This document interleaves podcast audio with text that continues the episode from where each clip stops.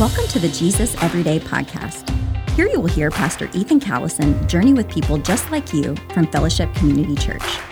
Our goal is to engage in God's Word to find Jesus in the Scriptures every day. We desire this podcast not to be a substitute for your Bible reading, but rather a complement so that you encounter Jesus and live a changed life. Here's your host, Pastor Ethan Callison. Well, welcome to the Jesus Everyday Podcast, where every word, thought, verse, and chapter of the scriptures point us to the person of Jesus.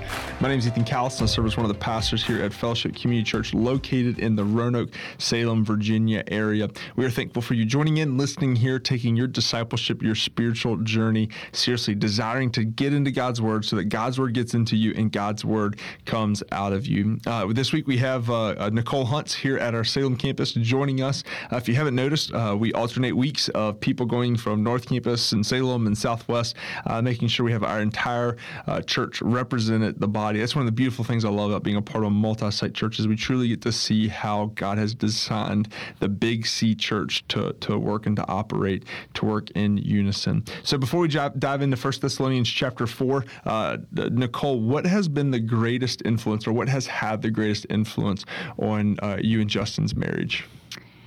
Um, well, I would say the fear of God, and that might sound really heavy, but um, but it's it's the truth. Um, you know, just like just like everybody, everybody has trials. Everybody mm-hmm. has things that they have to overcome. Um, my husband has a very demanding career, and it has been very challenging to even spend time together.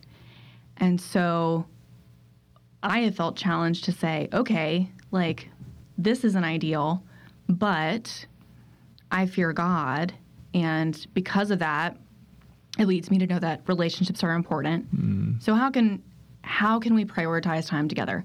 How can we prioritize communication so that we're on the same page about money or our schedule or where we're going on vacation or, or, or just even mundane things like that. Mm-hmm. Um, and just having that constant prompt, prompt to come back together and come back to God um, because it is very easy since he's away a lot to to since we're physically not together to move apart relationally as well. Mm-hmm. Yeah, and so, kind of let that fall mm-hmm. the wayside. So good stuff there. Uh, yeah, I think even the fear of God is something that's not. It used to be preached a lot back in the day, and I feel like the pendulum has shifted. And it's like you know the fear of God is not as prominent in the pulpit or in the mm-hmm. churches today, and mm-hmm. probably needs to start to drift back the the other way. Mm. Cool. Well, as we're here in First Thessalonians chapter four, if you've already read it, uh, you notice that there's a uh, first actually chapters four and five are kind of the pinnacle of the the book of Thessalonians, and um, a lot of people spend a lot of time in HEAR, and don't spend a lot of time in the first three chapters, but because there's quite interesting reading here in this text. Mm-hmm. Uh, so, what verses did the Holy Spirit uh, illuminate and reveal to you that you highlight as we look at the here reading method? So, I highlighted two, and I'm going to read them and then kind of explain the link that I see between the 2 mm-hmm.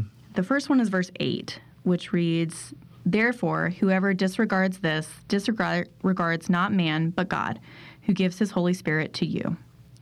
And then, secondly, verse 17 Then we who are alive, who are left, will be caught up together with them in the clouds to meet the Lord in the air, and so will we be, we will be with the Lord. So we will be with the Lord always. Hmm. So, what's the connection there you see between those two in explaining this text? So, this chapter is kind of broken into in my Bible, is two sections. One talking about holy living, specifically fleeing from sexual immorality. Mm-hmm. And then, secondly, Paul's beginning to talk about the day of the Lord and, most importantly, the assurance that Christians have mm-hmm. for that day. Mm-hmm. And to me, the connection between those two things is the Holy Spirit, which is given to everyone who, who believes in Jesus. And so, um, kind of taking the, the first part first, verse 8 it made me think that you know when we receive the Holy Spirit, we are instructed to live holy lives, and mm-hmm. we talked about that on another day as well. Um, and this pursuit constitute not only knowledge of the holy, but also kind of a progression of becoming more holy in our actions and attitudes, and that's all through the work of the Spirit. Um, additionally, the Holy Spirit in Ephesians is called a seal. Mm-hmm and or a, a down payment yep. um, for what's for what's to come. Um, so kind of what I reflected on and um, think are an application point is when we become a believer in Jesus, all of us is is redeemed. Like he finished everything on the cross. And that gives you assurance and it also can prompt you since now you receive the Holy Spirit towards sanctification. And so we're to treat our bodies and the bodies of others well. Mm-hmm. Um, and the reason that we that we do that is because we're looking forward to the assurance that we have when we will be with the Lord always. Mm-hmm.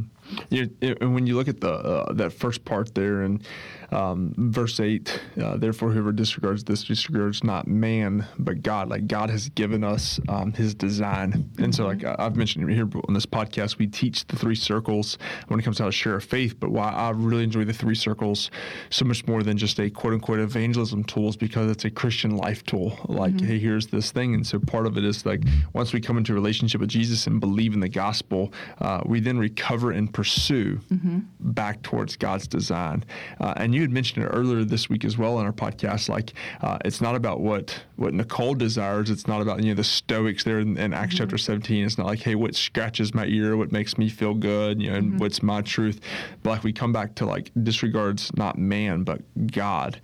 And he gives us the Holy Spirit, who, who is the, that ultimate authority that's sealed in there. And like we're to recover and pursue uh, in this area as he's dealing with these sexually immoral things that's going on here in the church in Thessalonica, as mm-hmm. well as in the second part, the coming of the Lord was these false teachings that were going around about what the resurrection or the the rapture would look like, and that mm-hmm. all these wrong teachings. And he's like, no, no, no, it's not about what man thinks; it's about what God thinks and what God says, and returning back to to God's original design. And, and mm-hmm. I know you love history, and you probably already know this, but like Thomas Jefferson had a copy of the Bible where he took like today we take like a permanent marker and he blacked out mm-hmm. things that he did not like or agree with in the Bible. Mm-hmm. And like, he's like, I'm not reading that. And like and it's like, man, that's a pretty audacious thing to do here um, in that. And so yeah, I, th- I think it's a beautiful text, and we see the the assurance of our relationship with Jesus and the Holy Spirit, and that our bodies are temples where the Holy Spirit uh, resides. Good stuff. there. How do you begin to respond to, to a text like this? What is God calling Nicole to do? Um, I think that this reflection or these verses help me reflect, and they're a reminder um, of the assurance that the Holy Spirit brings, and and just knowing that we're secure in that and we're anchored. And I know I've had experiences um, in different in different circumstances where you're like, oh my gosh, things feel so chaotic, and so like we're in the middle of a of a storm mm-hmm. emotionally, and the one thing that I always try and think back on it's probably one of my favorite Bible stories is when Jesus stands up and the storm is ra- a literal storm is mm-hmm. raging, mm-hmm. and he says, "Be still." Peace be still. And that is one thing that I pray when I start to feel that that chaos is just peace and just quote him, "Peace be still." And very often, you'll see that peace start to come about from seemingly nowhere. Um, so that is, that is one thing. Turning to God, remembering what God's word says, and bringing that to the forefront. Um, Yeah. First. Even when you said like you know Jesus teaching, one of his last things was like, "Peace I came and peace I leave to give with you. Peace you go into the world." And he's, he's the Prince of Peace, the mighty Counselor. Uh, like peace is a big thing when it comes to relationship with Jesus. It's not a peace that's like you fake it till you make it, but like you said, like a peace that no matter what does ensue, Christ is right there with me through it all. And that that's one thing that I see in so many people's lives inside the church and outside the church. And to to fellow Christians, I just think, you know, you have the peace. Like you have it. Claim it. Like go out there, reach out there and grab it. mm-hmm. Um, grab is like just like when when Peter's walking on water and he starts to sink. Yeah. And people always say like, "Oh my gosh, he took his eyes off Jesus and he was sinking." and I'm like, there was 11 other guys in the boat. Yeah. They didn't even get out Mm-hmm. you know you you have jesus that can grab onto you and that can save you and and for those that that don't know christ and don't know that peace there is peace Mm-hmm. it doesn't have to always be turmoil There is peace in this world Yeah. Yeah, absolutely. Good stuff. Well, uh, today we're in First Thessalonians 4. Tomorrow we will wrap up First Thessalonians in chapter 5. So we will see you there.